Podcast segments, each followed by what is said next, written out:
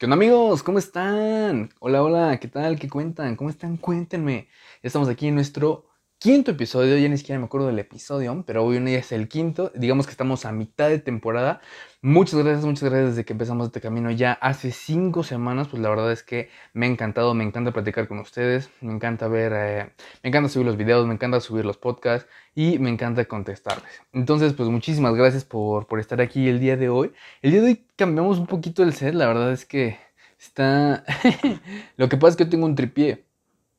Entonces, ahorita lo que hice fue poner la cámara en el tripié. Normalmente el aro de luz tiene el tripié, pero pues ahorita quise poner la cámara, pero pues ahora el tripié es así, o sea, es como, como este gel, o sea, así no se puede parar, o sea, tiene así como la base picuda y es sumamente difícil que se quede de pie. Entonces aquí lo tengo acomodado con unos cuadernos, pero bueno, no importa.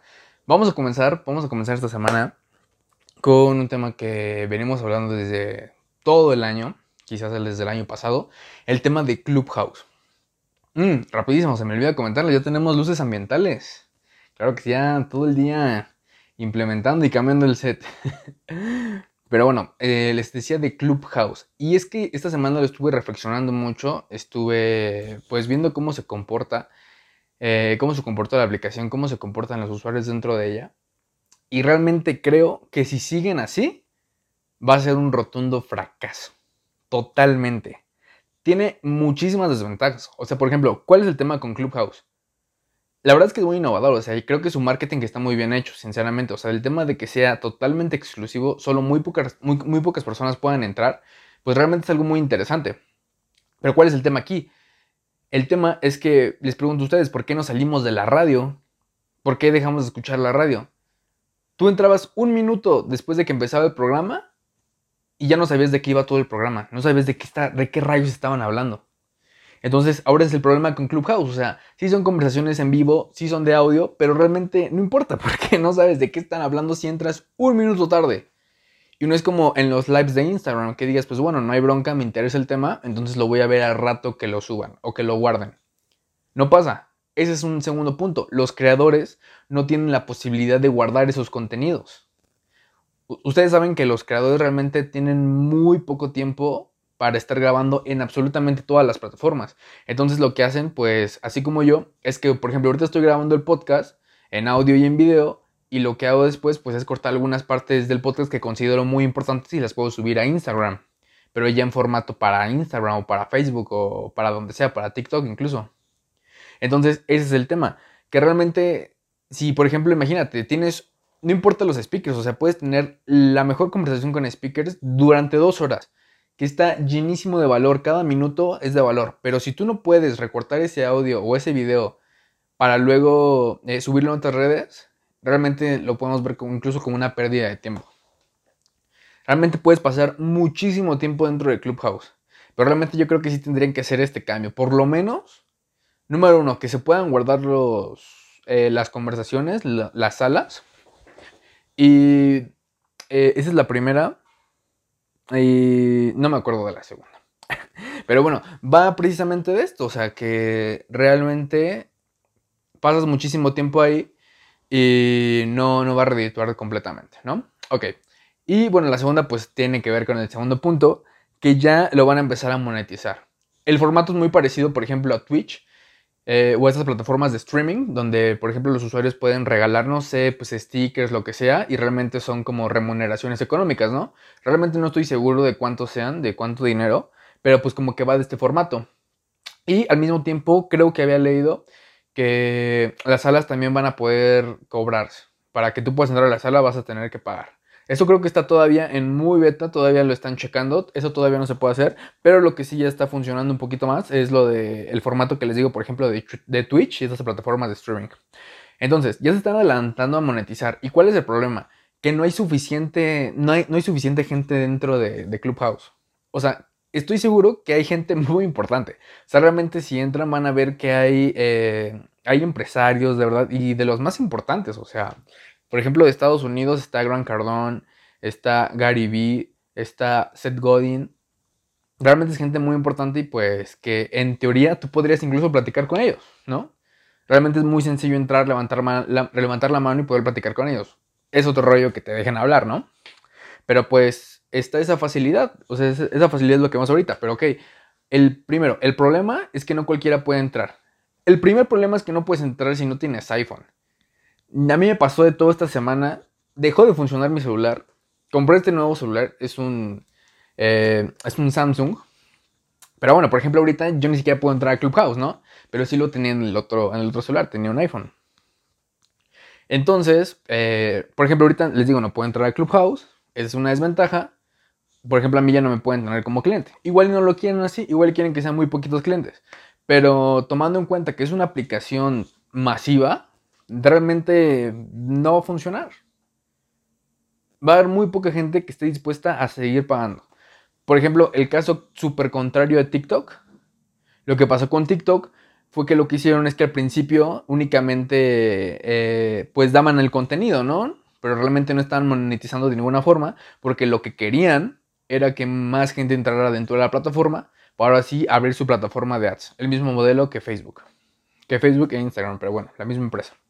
Entonces, pues ese es el tema. Y yo realmente sí creo que va a funcionar TikTok Ads. Obviamente, pues ya son otra cosa las demandas de, las personas que están pagando, ¿no?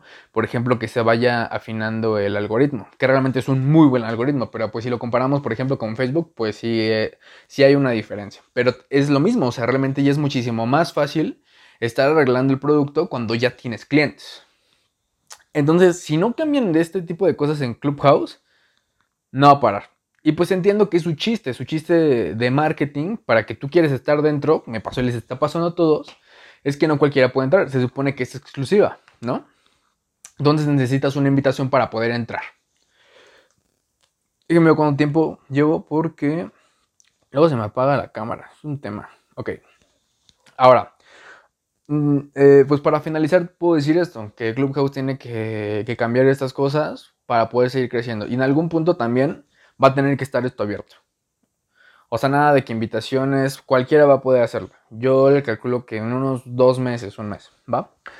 El segundo tema, ¿cómo vender más, por ejemplo, en un e-commerce? Hay diferentes estrategias, pero una que me, bueno, a mí me parece muy interesante y si quieren vamos a estar hablando de estas en el futuro, pero la principal es el cross-selling.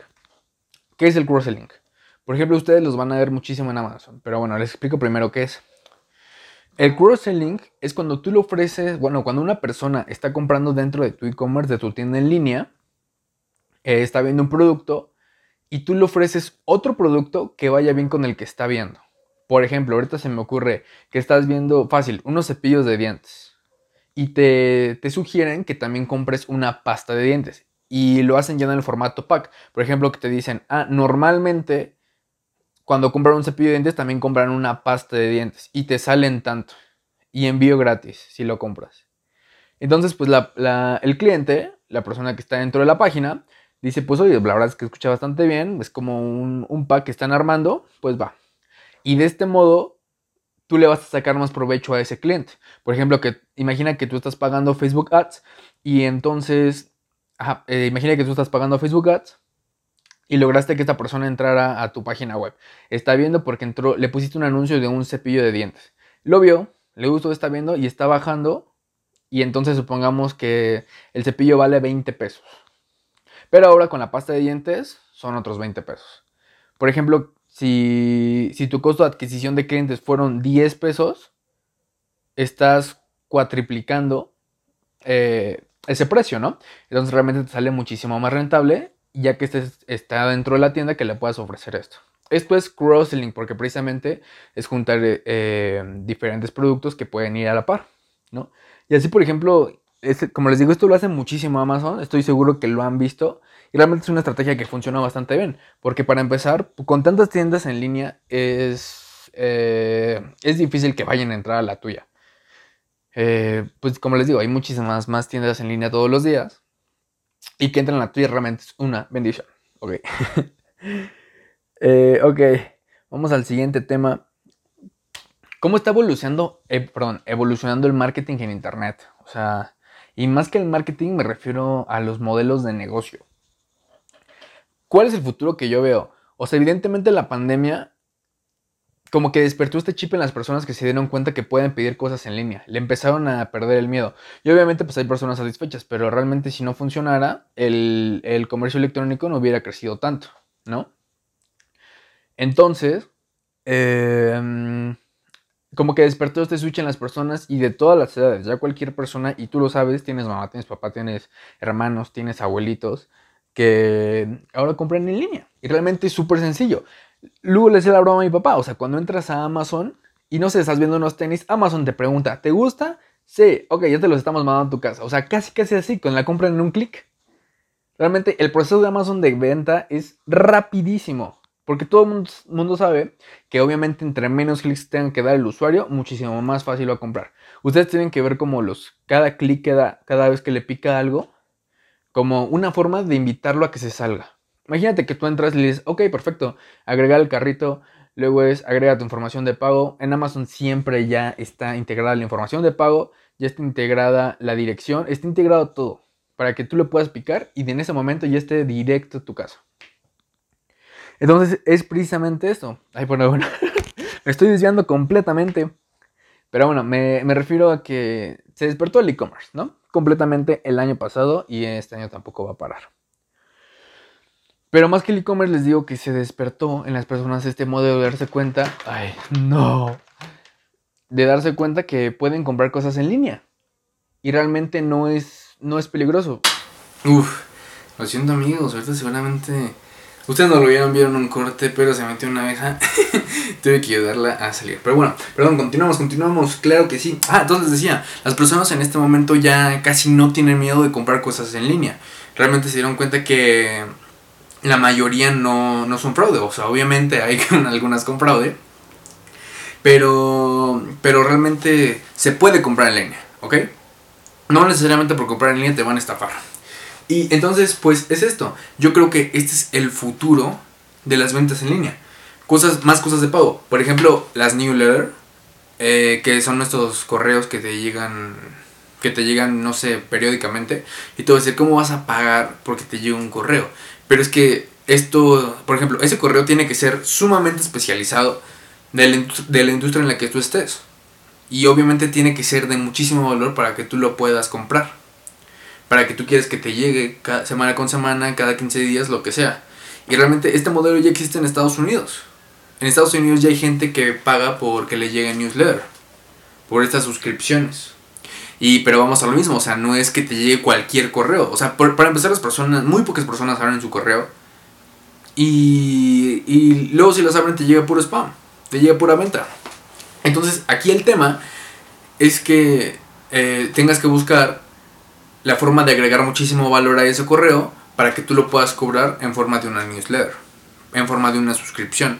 Entonces, pues, obviamente no puede ser así, por ejemplo, día con día. Quizás sí, quizás no, pero pues yo, yo veo como que el chiste sea que ese correo que te llegue por lo menos cada 15 días sea de extremo valor, que de verdad te sea muy difícil encontrarlo por internet, que sea, no sé, una recopilación, que sean estudios, independiente, o sea, tomando en cuenta tu eh, tomando en cuenta tu industria ¿no?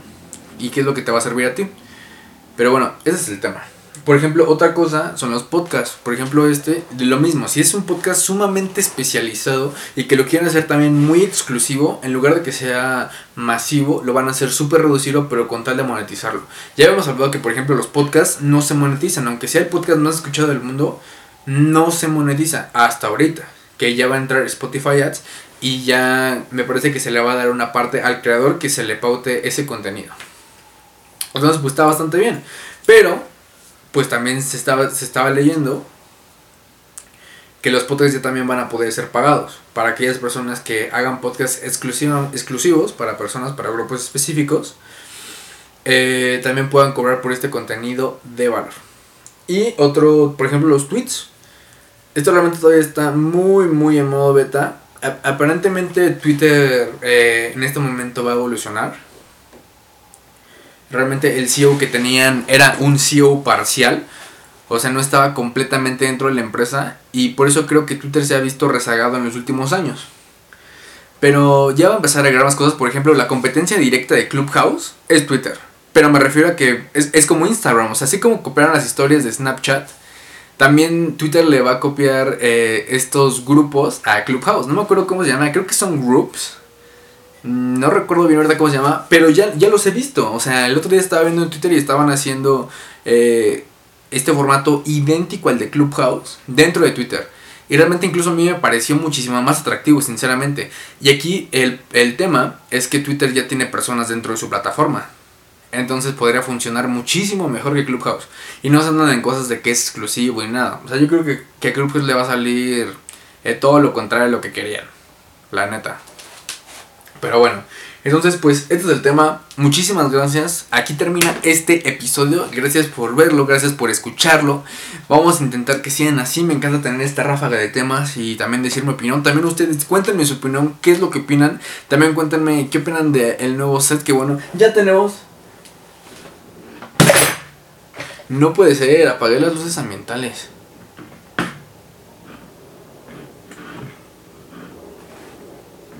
Pero bueno. Voy a prender las luces ambientales en 3, 2, 1. Listo ya, no inventes, no me doy cuenta que las he apagado. Es que ahorita que se metió la que estaba allí arriba. Entonces, pues, estaba como muy espantada. Entonces apagué todas las luces y ya nada más se pudo salir por la ventana. Pero bueno, pues ya están. Díganme qué les pareció. Estamos en el nuevo set. A mí me encantan las luces, de verdad. Estas nuevas luces ambientales. No sé si son originales, no me importa, pero a mí me encanta cómo se ven. Muchísimas gracias por ver este video. Muchísimas gracias por escuchar el podcast a quienes lo escuchan en Spotify. Nos vemos la siguiente semana con tres temas nuevos. Muchas gracias. Nos vemos. Saludos para mi amigo Berna.